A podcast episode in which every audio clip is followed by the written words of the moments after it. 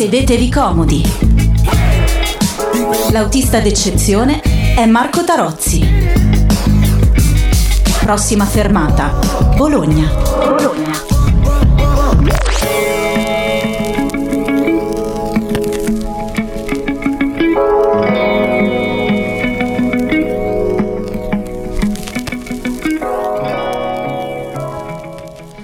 Buonasera amiche e amici in ascolto, come sempre buon fine settimana da Radiabo con prossima fermata Bologna. Marco Tarozzi è qui con voi. Eh, oggi parlia- parliamo, partiamo, scusate, da oggi voglio partire, siccome eh, non voglio eh, tediarvi con le notizie che ci arrivano abitualmente da tutte le parti, basta aprire la televisione, però, ehm, però c'è un, un, dato di fatto, siamo, siamo dentro una, una situazione parecchio complicata.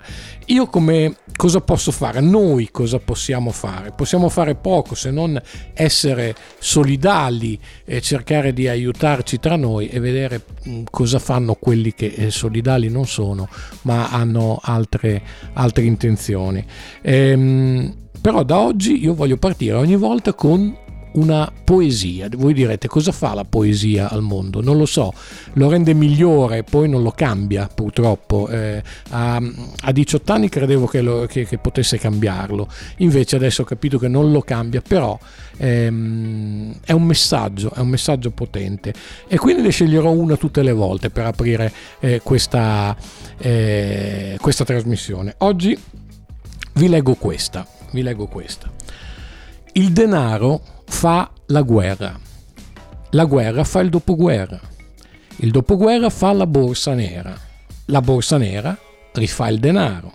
Il denaro rifà la guerra. In guerra sono tutti in pericolo, tranne quelli che hanno voluto la guerra. Questa è una poesia di Antonio De Curtis, in arte, come sapete tutti, Totò.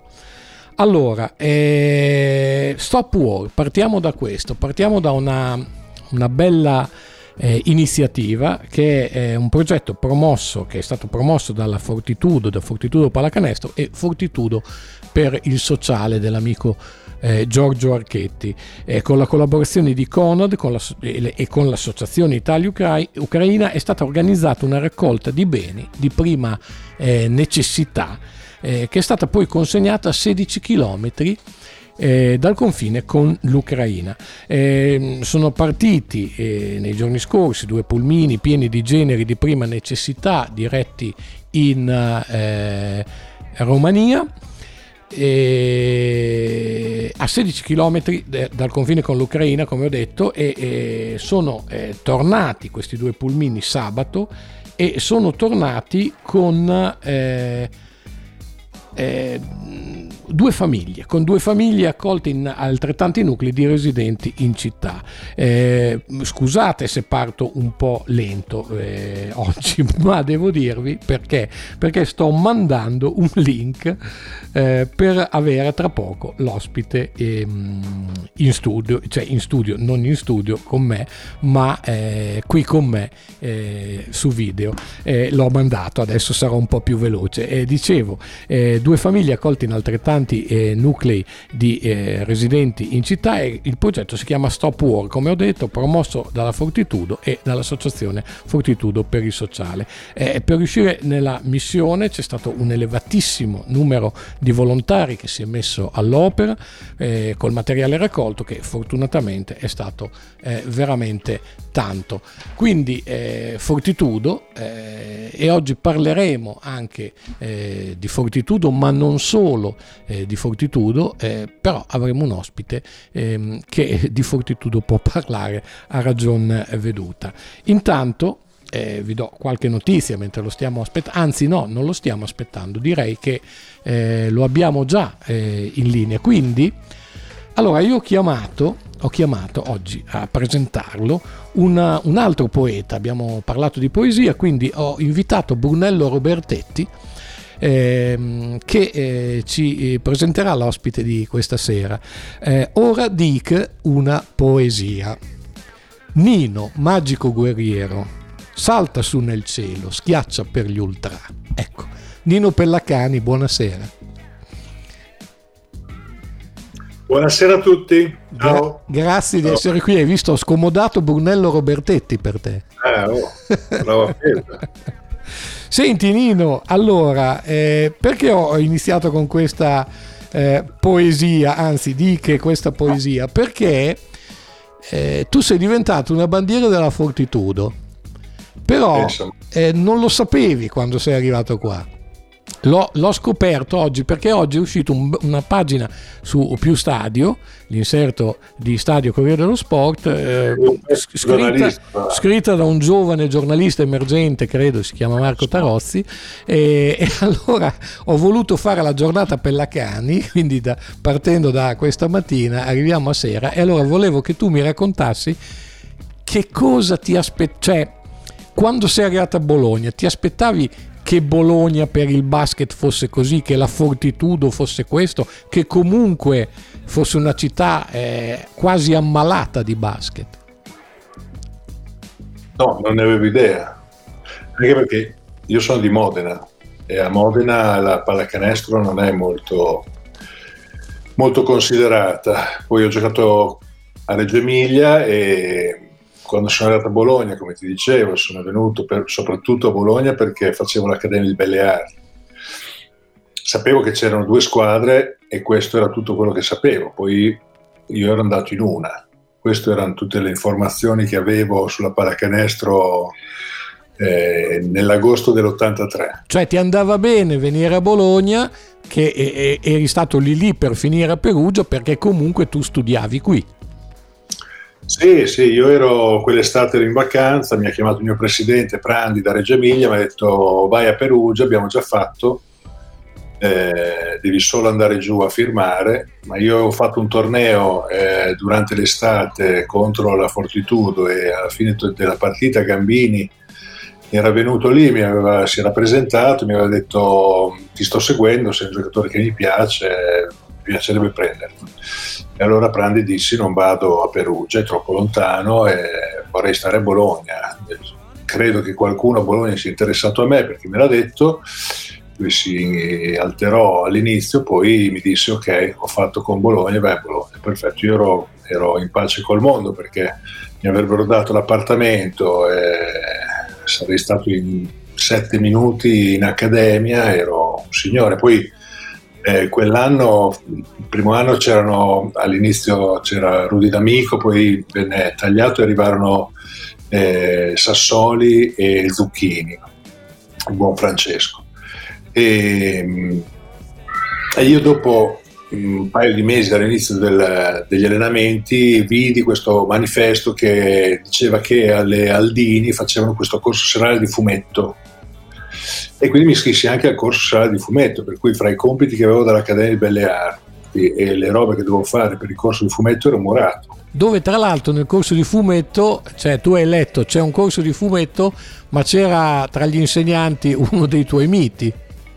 Assolutamente, io sono andato a quel corso di fumetto perché uno degli insegnanti era Andrea Pazienza, che ho avuto modo di conoscere e devo dire poi è stato molto interessante tutto il corso e alla fine sono diventato buon amico di un'altra persona che è Daniele Brolli, che è uno scrittore, sceneggiatore, disegnatore, traduttore, un sacco di robe e Daniele poi mi ha fatto conoscere Giuseppe Palumbo, col quale condivido adesso in centro a Bologna uno spazio. Ecco, allora parliamo subito. Eh, eh, eh, tanto ci volevi arrivare. Ci voleva arrivare alla fine, cioè, lo dico subito, cioè, perché tu eh, adesso Bologna è, è mh, mm, così è co- coinvolta e avvolta dalle storie di, dia- di, Diabolic, anzi, come diceva mio nonno, Diabolic, eh, e, quindi eh, tu sei spalla a spalla con quello che. cioè, tu praticamente le storie di Diabolic Diabolic le, le, impari prima degli altri perché Palumbo è, eh, lo ricordiamo, il disegnatore di, di Diabolic. Devo dirti due cose. Uno, che io eh, a casa miei a Modena avrò più o meno 500 Diabolic perché li leggevo e li leggeva mio papà quando io ero pic- più piccolo e quando anche lui era giovane. E, per cui io per tanti anni ho letto Diabolic, poi mi sono allontanato e mi sono avvicinato adesso, ma identificare Giuseppe con Palumbo, con Diabolic è abbastanza riduttivo. Sì, certo, certo. Di uno dei più grandi, se non il miglior disegnatore italiano, eh, o perlomeno il disegnatore che ha più sensibilità nella mano che c'è adesso in giro. Giuseppe straordinario. Ti racconto questa, posso raccontartela? Certo, certo, certo. Siamo qui per questo. In, eh? Siamo qui per questo, perché okay. mi racconti delle storie. Questo evento eh, d'estate, in giugno, eh, secondo fine settimana di giugno, a San Lazzaro Happy End, che è un evento sì. sportivo e non sulla disabilità che incontra l'abilità. Salutiamo, salutiamo, il nostro amico Lorenzo Sani, tra l'altro. Esatto, il nostro presidente E io ho coinvolto quasi da subito Giuseppe, anzi da subito, e, e lui alla prima edizione, quando ancora eravamo a Calderino, a Monte San Pietro, venne a farci un disegno. Poi da quello è venuto tutti gli anni.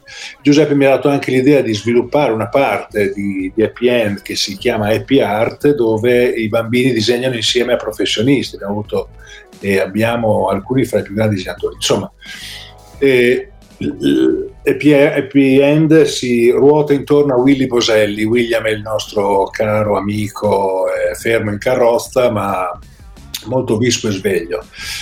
E Giuseppe ha fatto su richiesta di Willy, un disegno in cui Diabolic spinge Willy. Bellissimo. È molto carina come idea. Poi è diventato, un, uh, è diventato, una tradizione, adesso ne avremo una decina di personaggi famosi del fumetto che spingono Willy. Comunque lui disegnava Diabolic che spingeva Willy direttamente col pennello, tenendo in mano una fetta di salame e parlando con quello che aveva dietro. E stava disegnando direttamente a pennello senza potersi permettere di sbagliare microbo ed è venuto fuori un disegno straordinario che sarà fra l'altro in mostra a giugno a San Lazzaro eh, insieme a tutti i disegni che abbiamo raccolto nel tempo. Perché, perché, so, perché, tra l'altro eh, riparte, cioè, vabbè, eh, quest'anno si, riparte. Si è fermato tutto con la pandemia, però riparte anche Happy End.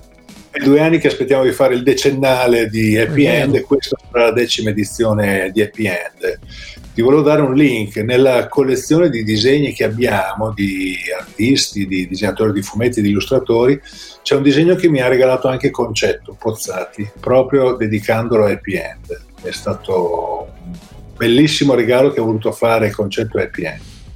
Concetto Pozzati che è stato uno dei tuoi maestri all'Accademia di Belle Arti. Sì, un piatto d'argento. Non ho capito, scusami l'ho servito in un piatto d'argento ah, per fare il link certo, con... certo, vabbè, ma lo so, lo so, beh, scusa, te, te, sei così, cioè non vieni mica dal basket per niente. Eh, Concetto Postati che è stato un grande maestro per te, insomma, un grande maestro e anche tu mi hai raccontato una cosa eh, molto bella che è successa quando purtroppo eh, Concetto se n'è andato, eh, che parlando con, eh, se non sbaglio, la sua segretaria, eh, ti ha detto delle cose che forse concetto, sai, è un po' come genitori e figli, non ci, si non ci si dice le cose, poi magari vengono fuori dopo e uno dice ah, eh se ce lo fossimo detti. Con concetto c'era comunque un ottimo rapporto certo. e ogni tanto andavamo anche fuori a pranzo, ma quando siamo andati a vedere questo documentario che è stato fatto su di lui qualche mese insomma era già passato qualche mese dalla sua scomparsa e uscendo stavo parlando con Elena, mia moglie, e non so chi mi ha salutato, ciao Nino, e questa ragazza si è avvicinata e mi ha detto Nino, tu sei Nino Pellacani, ti vedo così alto? Dico sì, Concetto mi parlava spesso di te, ne ha sempre parlato molto bene, ti voleva bene. Ed è stata una cosa molto bella da sentirsi dire considerando che sono passati tanti anni da quando io ho fatto l'accademia, da quando abbiamo fatto il torneo dei giardini, insomma, eh, però eh, ci volevamo molto bene. Allora, rimango sul concetto, rimango su... metto un attimo la fortitudo eh, in un angolo, ne parliamo dopo, però hai, hai introdotto uno dei... Cioè, dei tuoi dei motivi base per cui tu sei eh, famoso a Bologna è una delle cose che hai amato di più, cioè il torneo, il playground dei Giardini Margherita, dove Concetto Pozzati, eh, coinvolto da te poi fondamentalmente, tu a un certo punto avevi già vinto eh, una volta il torneo dei giardini eh, con Baro, cioè, gli ex, cioè i primi... Ero stato, ospite, ero stato ospite dei cartoloni. I cartoloni, i primi cartoloni, però a un certo punto hai detto qua bisogna fare eh, la, la, la, squadra dell'Accademia di Belle Arti e l'allenatore non poteva che essere... Cioè, allenatore e suggeritore erano due che il basket eh, a Bologna lo hanno vissuto in anni epici, cioè Concetto Pozzati eh, allenatore e eh, Giorgio Bonaga che è stato tra l'altro il nostro ospite venerdì scorso eh, così suggeritore lui piace fare il suggeritore. Eh, tempo fa ho fatto un'intervista a Tobia ehm, lo storico segretario di Lucio Dalla e Giorgio è venuto con Tobia ha detto io faccio il Mario Castellani di Totò eh, per, cioè gli do gli assist poi lui ti dice però se no lui non si ricorda. Ecco quindi probabilmente anche con Concetto Postati c'era un tipo di rapporto di quel genere non lo so. Sì, beh, eh, quando è nata l'idea eh, del, della squadra, che poi nacque prima perché facciamo prima il, eh, campionato del CUS, e, mh, nacque intorno a quello che era l'allora direttore dell'Accademia di Belle Arti, Adriano Baciglieri, quello che era uno dei nostri prof di scenografia, eh, Mario Brattella, e chiaramente quando partì questa roba concetto e montò su eh, al volo. Fra l'altro non, non, ci aspettavamo neanche da parte sua un entusiasmo così, così marcato. Invece concetto proprio, sì sì, io alleno, faccio, abbiamo fatto anche qualche allenamento. C'era sempre, andava le sere prima andava a vedere le altre squadre dei giardini, aveva preso la cosa molto molto seriamente. Era, è stato, un, devo dirti, un momento bellissimo e forse anche per questo, nonostante io non abbia fatto tanti tornei, perché io dovrei fatti 4-5, eh, però li ho vissuti in maniera molto intensa, forse anche per questo eh, si tende ad associare il mio nome al torneo dei Giardini Margherita. E, e tu, ma anche un... perché tu quando ti chiedono, tu lo fai poi raramente perché non sei una persona... Ma non ha più senso neanche che me lo chiedano. Cioè... Però quando qualcuno ti parla dei tuoi, dei tuoi allori, tu metti quasi sempre davanti i tuoi tre tornei al playground perché ci sei molto legato a, quella, a quel torneo. Sì, chiaramente è anche un po' una battuta, una certo. gogliardata, perché comunque cioè, quando mi capitava di vincere lo scudetto, una roba incredibile, straordinaria, che un giocatore non eccelso come me non poteva mh, pensare di vincere. Lì è stata una serie di concause e mi sono trovato nel posto giusto al momento giusto.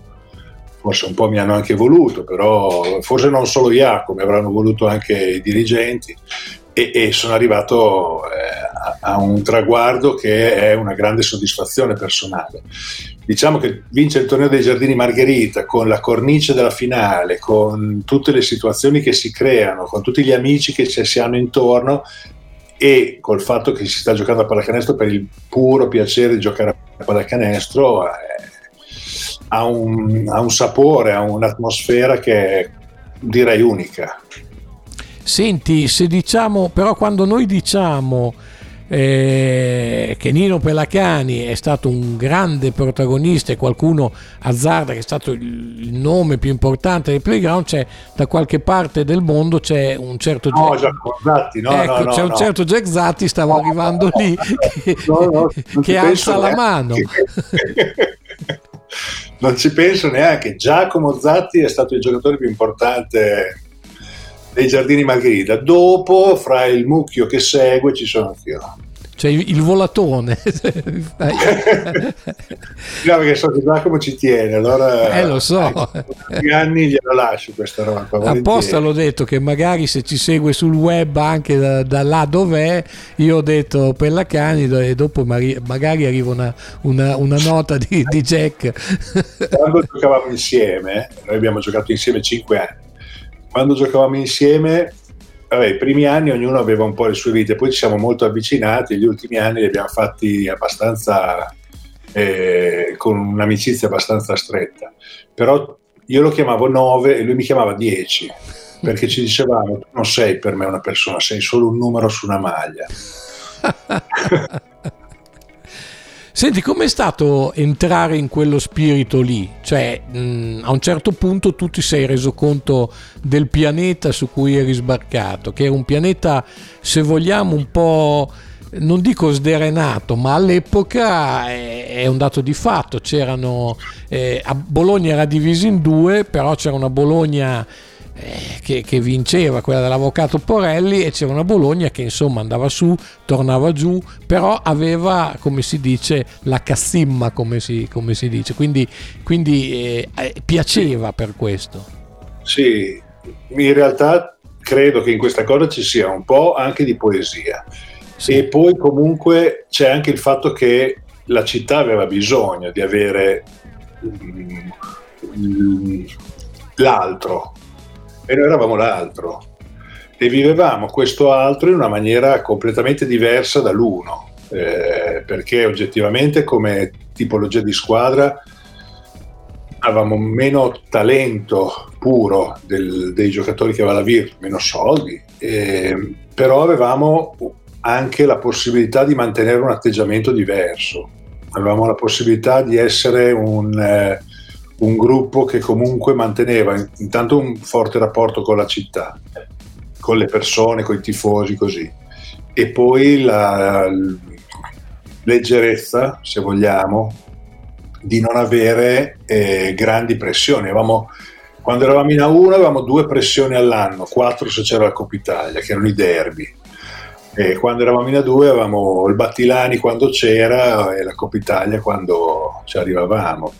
Però eh, io ho un bellissimo ricordo di quegli anni, anche se, come ti dicevo, i primi anni li ho vissuti molto da eremita perché l'accademia, le, le cose, facevo molto andare indietro con Modena, la mia famiglia, ero meno legato alla città. Io dei primi anni non ho tantissimi, t- non ho vissuto tanto la vita della città, diciamo che negli ultimi mi sono un po' rifatto. Quindi tu sei diventato molto amico di, di Jacopini, però all'inizio vivevate insieme, ma quasi eh, ciao ciao quando uno usciva e l'altro entrava in casa. Sì, sì. Sai, Iaco è un carattere. Iaco è uno dei miei amici più cari, naturalmente, ma è un carattere ombroso, cupo. Eh, solo quando accende la, la, spia diventa allegro, simpatico, divertente, ma nel suo non lo è. Noi passavamo giorni, adesso non dico settimane perché è tanto, però giorni in casa senza salutarci, abitavamo insieme io e lui. Non c'era bisogno neanche di salutarsi. Come ci dicevamo sempre, non avevamo vuoti da riempire. Se non ho un cazzo da dire, non dico un cazzo. Senti, una cosa bellissima che mi hai raccontato, che ha dato, ti ha dato un po' il senso appunto del fatto che eri arrivato in una città che respirava pallacanestro, è eh, quando mi hai raccontato che insomma andavi nel negozio sotto casa e, e il titolare ti spiegava come bisognava sì, tirare. Sì, cioè, questo ti capitava in, in, tanti posti per la città, al di là del fatto che c'era del, tanta gente che magari era tifosa, così, però tu percepivi anche da, dalla gente tifosa che ti stava parlando di una roba che conosceva bene. Ti, ti, ti, diceva che secondo lei questo schema non era adatto contro quella squadra, cioè una roba mh, fuori dal mondo. Quando considera è successo dopo, però io ho giocato due anni a Torino. A Torino la gente mi fermava quando capitava che andavo in giro eh, e mi diceva: ma come, ma come sei alto? Ma che cosa fai? Che sport fai? E dicevo: pallacanestro. Ma è dove? Eh, qua a Torino.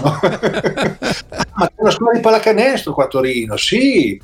Questo era l'atteggiamento che si aveva. Ma poi ho giocato anche a Livorno e anche a Livorno quest- c'era, perché non c'è più, ma c'era questa grande rivalità, è ma vero. non c'era una conoscenza di pallacanestro così approfondita come ho incontrato negli anni 80 a Bologna tutti sapevano tutto. Tutti Bologna, Bologna, è stata una, eh, tra l'altro eh, è una cosa che eh, mi, mi, ha sempre affascinato perché è una città ovviamente uscita dalla seconda guerra mondiale molto rossa eh, che è stata forse, eh, d'accordo, Livorno perché c'erano gli americani, così, ma Bologna è stata una città che ha sempre recepito gli sport americani, il basket prima di tutto, il football eh. americano, il baseball, Sono, cioè, è una città che poi eh, non solo li, li prende eh, e li fa suoi, ma li impara, ecco.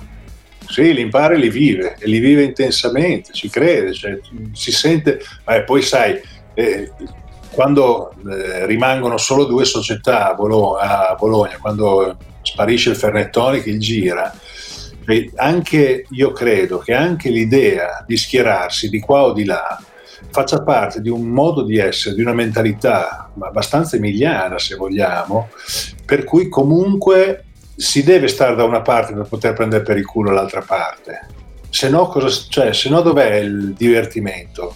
Cioè, se non posso prenderti per il culo, fra l'altro Tarozzi so che sei un virtuosino. Beh, ci ho lavorato in virus. Sei lunghe, sta- sei lunghe stagioni. Sei lunghe non, stagioni. 2013-2019. Non ti facevo, vabbè, comunque insomma, alla fine ci sono anche i virtuosini simpatici, ce ne sono, eh? No,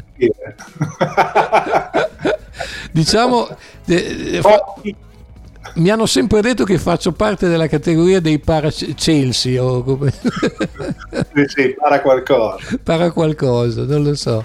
Beh, insomma, io lo faccio di lavoro, per cui, come si dice, sai quando si dice sono contento se tutte e due... Come?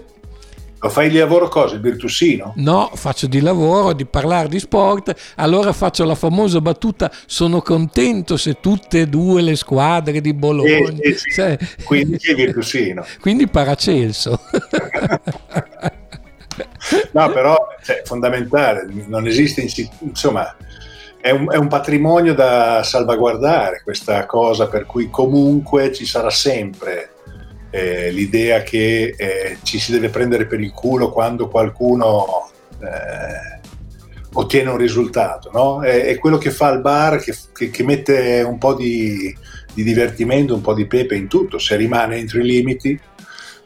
Tu sei, sta- tu sei stato anche, ecco, a proposito di questo, eh, eh, sfruttando anche il tuo mestiere eh, di grafico, insomma, eh, ovviamente eh, sei ricordato per, per, quelle famose t-shirt che sono diventate storiche, che erano parte di questa goliardia, perché il senso era quello, quello che hai appena detto.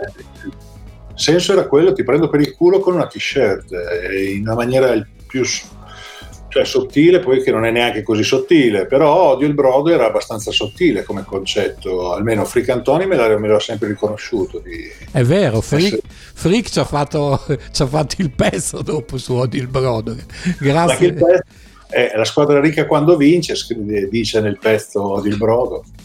Senti, tra l'altro eh, come no, però tra l'altro questa, questa, cosa, l'ho detto, è nata come un'idea di goliardia e eh, voglio anche ricordare, siccome prima hai, hai citato eh, l'associazione Willy the King che, che eh, da un certo momento in avanti, da quando sono nate queste iniziative, eh, tutto quello che eh, si guadagnava eh, con la vendita di queste t-shirt andava all'associazione, andava, cioè aveva scopi certo. benefici. Sì, certo, perché mi era stato chiesto da un club di tifosi se potevano replicare la maglietta dell'alfabeto senza V. Sì. E, e in realtà l'avevano già fatta. me l'hanno chiesto dopo che l'avevano già fatta. Allora, quando me l'hanno chiesto dopo che l'avevano già fatta, eh, gli ho detto, ma magari chiederlo prima è bello. e allora con un eh, triplo salto mortale carpiato mi ha detto, ah ma tutto il ricavo va all'associazione di Willy? Bravi, allora, detto, bravi allora va bene. allora va bene. Senti, c'è, c'è una co- un'altra cosa, ti riporto alle, alle, alle, origini, che mi è piaciuta tantissimo, eh, che mi hai raccontato, quella di quando arrivi a Bologna e la prima cosa che fai è un pellegrinaggio, che mi è fantastica secondo me. Ma perché ti è piaciuta così? Perché ti piace così tanto? Eh... Perché, perché abbiamo, degli, abbiamo, dei miti, cioè, non so, tu sei del 62, io sono del 60, quindi eh, tutto io, sommato... Lui, si... Io sono un modenese volgare. E, come dice anche il Guccio nella sua canzone e, e quindi per me lui era uno dei i miei mh, mm, cantanti preferiti, insieme anche a Lucio Dallo oggettivamente. ma insieme a Mingardi, eh, scusa, insieme a Mingardi dopo, insieme a Pierangelo Berto, dice, io, a me piaceva questo tipo di, eh, di poesia in musica. E eh, ti ho raccontato che il mio primo disco in vinile, il mio primo acquisto fu il suo disco, via esatto. Paolo Fabri 43, che ho praticamente consumato, adesso si fa un po' fatica ad ascoltare. Per cui arrivo a Bologna e cioè, via Paolo Fabri 43 non puoi non andare a fare un salto a vedere, vedere il 41 dove c'è il pensionato e insomma, poi la poesia uno la mette dentro le cose, no? Uno è vero si vive le sue, a, le parte, sue... a, parte, che io ho sempre considerato quel, quartier, quel rione lì, la Cirenaica, come un posto affascinante di Bologna, perché tra l'altro quando arrivi da Via Libia o dal ponte di, da, da Via Libia Massarenti o dal ponte di Via Libia, tu entri in un mondo altro che è rimasto così, cioè, tra l'altro con un, un melting pot, come si dice adesso, non si diceva allora fantastico perché c'è veramente eh, una solidarietà, cioè vedi la solidarietà, a parte che è stato il rione dei partigiani, insomma eh, la Cirenaica è un posto affascinante, io ci ho fatto il liceo, ci ho fatto le medie, quindi eh, sono legate a quelle, come dici tu, la poesia è anche nei posti, nel vedere un posto, nel innamorarsi di un portone. Certo, fra l'altro adesso in fondo al non in via Paolo Fabri, ma in fondo c'è il murales con cui hanno fatto la copert- il disco dove hanno raccolto gli altri cantanti che cantano Guccini. E non molto tempo fa sono andato a vederlo, fra l'altro ne hanno rovinato un pezzo, è un peccato perché è un bel murales. Tra l'altro è, è, proprio il posto dei murales, voglio ricordare se andate giù da via Paolo Fabri prima della, del passaggio a livello sulla destra, il mio amico Rasti eh, ha fatto un bellissimo murale sul eh, campo della Cesoia che era lì, il primo, il primo, campo, il primo vero campo, perché prima c'erano stati i prati di Caprara, il primo vero campo del Bologna eh, c'è un murales di boh, mm, Rasti può essere più preciso ma che secondo me saranno una trentina di metri che ha fatto tutto da solo. Io andavo delle volte mentre lo faceva gli andavo a portare dei caffè perché era, l'ha fatto d'inverno e stava là tutto infagottato ed è veramente molto bello da vedere. La, eh, la Cirenaica è questo. Eh, tu l'hai, poi, l'hai mai conosciuto l'hai mai incrociato il maestrone? No? Sì, sì. Eh, a un concerto a Torino, attac- quando giocavo a Torino gli attaccai una pezza e, e, e, gli dissi che a Torino c'era il, era il palazzetto, il Parco Ruffini era esaurito, era pieno pieno. E gli dissi che quasi mi dispiaceva che così tante persone conoscessero le sue canzoni. Cioè, è una roba. Io il primo concerto di Guccini l'ho visto nel 78 eh, al vecchio Palazzo dello Sport di Modena, dove in un piccolo palco c'era Guccini, eh, credo fosse Flaco di fianco a lui, sì. il fiasco di vino, due bicchieri di quelli di vetro grosso e due casse neanche tanto grandi. Cioè, quindi mm, capisci, mm, ti piace che sia più tuo, invece esatto. Torino tutti, mi, mi stava quasi sulle balle sta cosa. Vorresti che fosse una cosa tua, come di avere, avere il, il dice io, io, lo conoscevo prima, no? Una volta sì.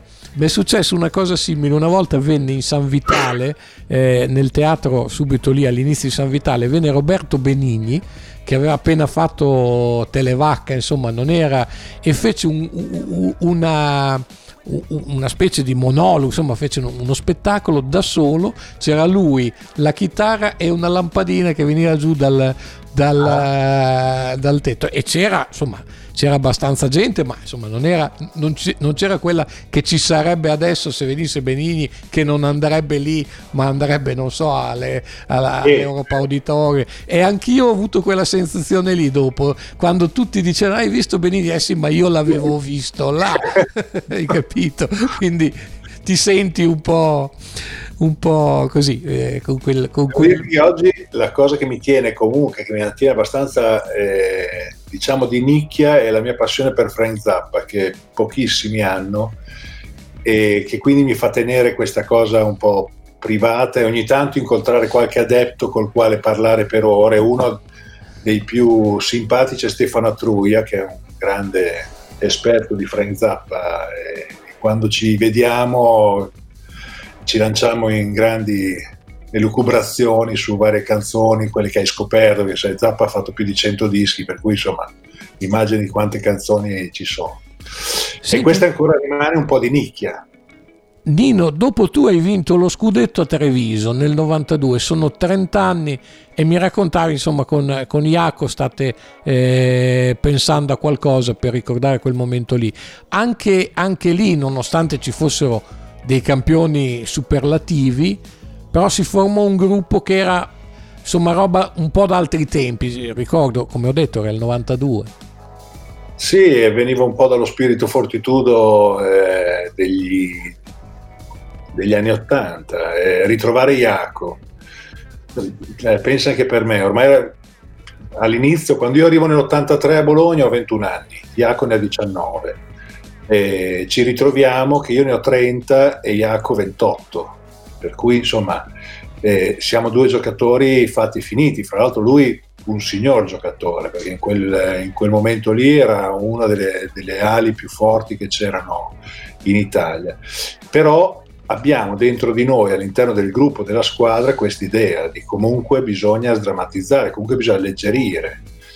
E devo dirti che, eh, e visto che abbiamo vinto, non c'è smentita, eh, ha funzionato. Ha funzionato, abbiamo creato il, il, gruppo che si è creato, è stato un gruppo abbastanza coeso. Normalmente gli stranieri sono sempre per i cavoli loro lì comunque riuscivamo a partecipare abbastanza bene, si, si parlava tanto, si arrivava anche in spogliatoio prima per fare due chiacchiere. E, e, tutto poi è ruotato intorno a questa idea di, di, un gruppo musicale inventato sul palco per la cena di Natale, questi Moanas, eh, tirando dentro Pietro Generali che non voleva venire, ma eh, alla fine abbiamo detto abbiamo bisogno di un leader, tu sei il nostro leader, e allora questa cosa forse l'ho anche un po' lusingato. Caricato. Esatto, e, e, e, quindi abbiamo fatto questa roba che è poi stato un pezzo di heavy metal, di rock in playback, ma che poi eh, si è trascinato con l'idea che la proposta che ci ha fatto una, la società di fare una t-shirt di beneficenza con Moanas for President in realtà ci hanno proposto di fare una t-shirt di beneficenza. Moana Sport President saltò fuori solo perché eh, in quel periodo Luciano Benetton si stava lanciando per senatore. E allora io e Iaco ci dicevamo, scusa, Luciano Benetton vuole fare il senatore, noi, Moanas, cosa vogliamo fare? I presidenti. E allora è fuori questa cosa di Moanas for President.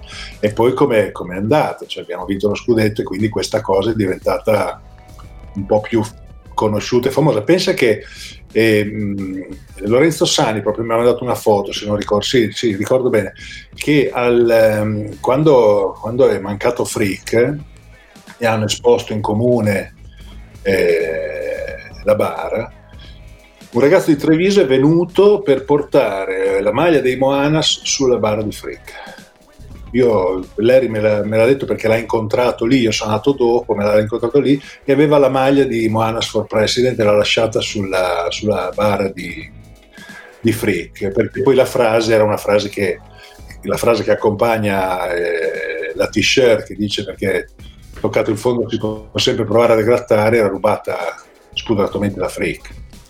Tra l'altro... Anzi, noi l'avevamo attribuita a Freddy Cost to Cost, che era il nostro leader. tra, l'altro, tra l'altro, quell'anno lì, uno dei modi per fare gruppo, eh, mi raccontavi, era la raccolta delle figurine. Coinvolgeste anche Kukoc, però lui la fece a modo suo.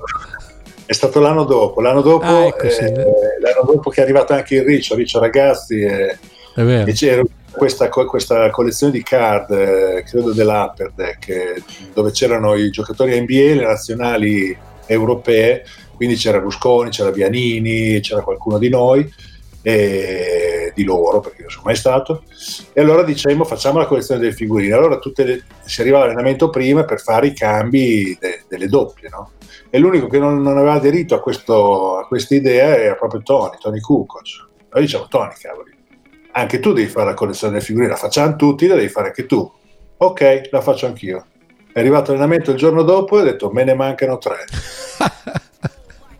si era comprato le figurine che c'erano a Treviso, nelle edicole di Treviso. E, e, soprattutto aveva passato la giornata a attaccarle.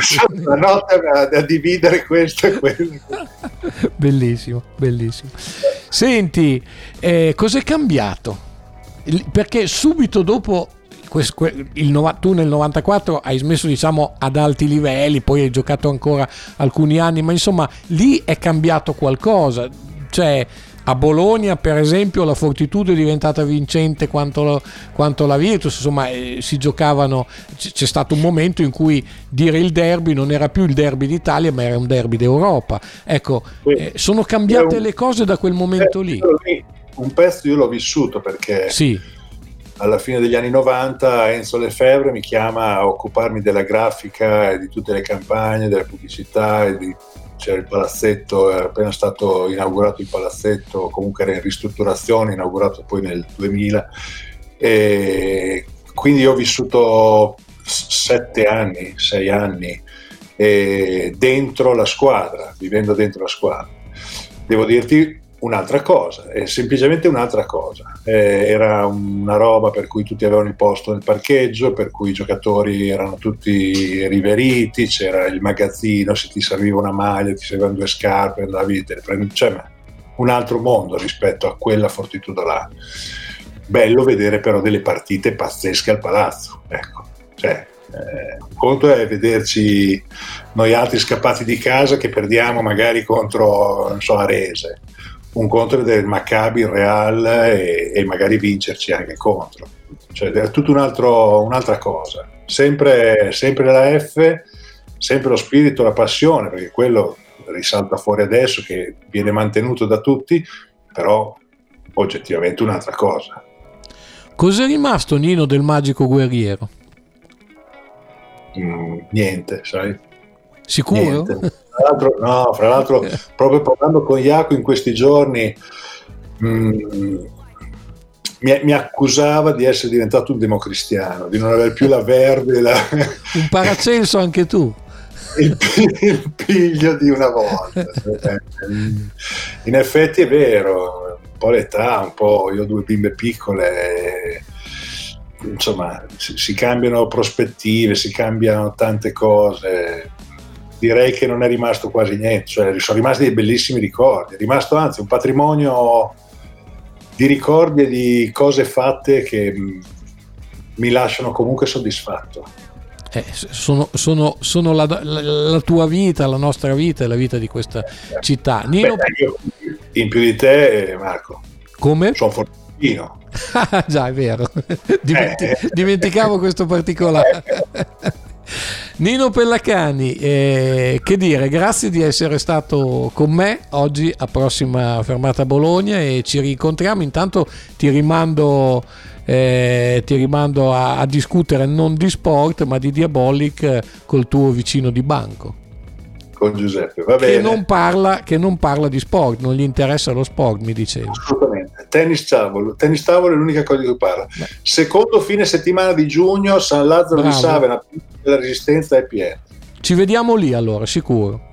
Okay. Grazie Ciao, Nino, grazie mille, grazie di essere stato con me e con noi. Era Nino Pellacani che salutiamo, eh, io vado verso la fine con un po' eh, di notizie. Allora, vi leggo un, un pezzo eh, che mi ha molto colpito, eh, mi è piaciuto molto eh, si chiama Diario di un viaggio al contrario, non è, cioè, è solo un, un, breve, un, breve, pezzetto di questo diario. Diario di un viaggio al contrario, così da Bologna sono partito per l'Ucraina bombardata. Eh, ve lo leggo. È venerdì 11 marzo alle ore 17 circa arrivo alla stazione ferroviaria di Przemysl.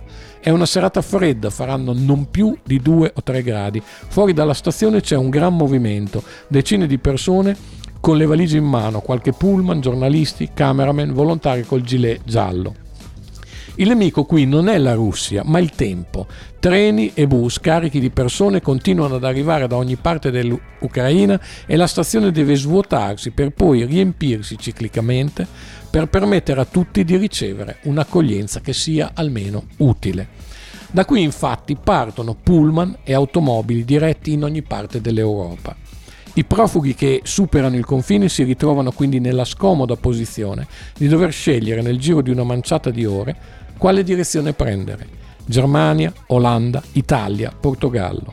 Chi invece sceglie di restare in Polonia e non può permettersi un alloggio, viene ospitato dalla gente del posto. In molti hanno messo a disposizione una stanza o due per le persone che desiderano rimanere lì con la speranza che il conflitto termini presto e che i rifugiati possano far ritorno a casa.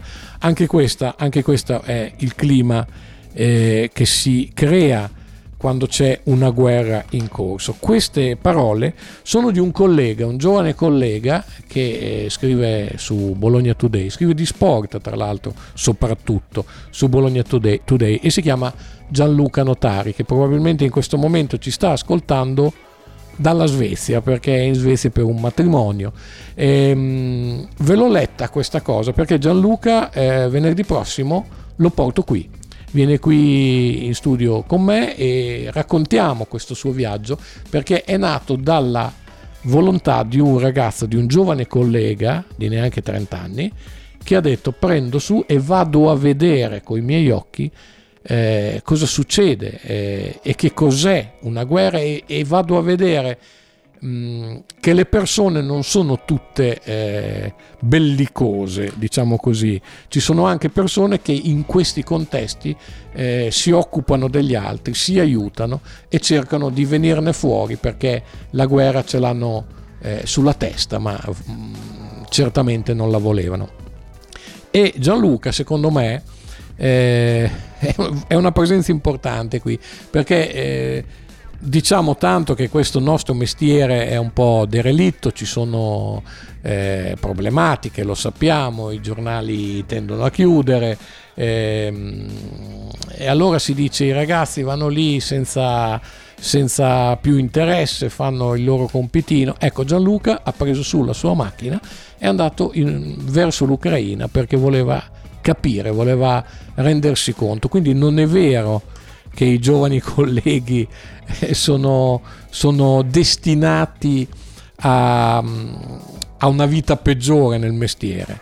Eh, se hanno addosso la curiosità, secondo me possono fare eh, belle cose. Gianluca verrà a raccontarci questo suo viaggio venerdì prossimo.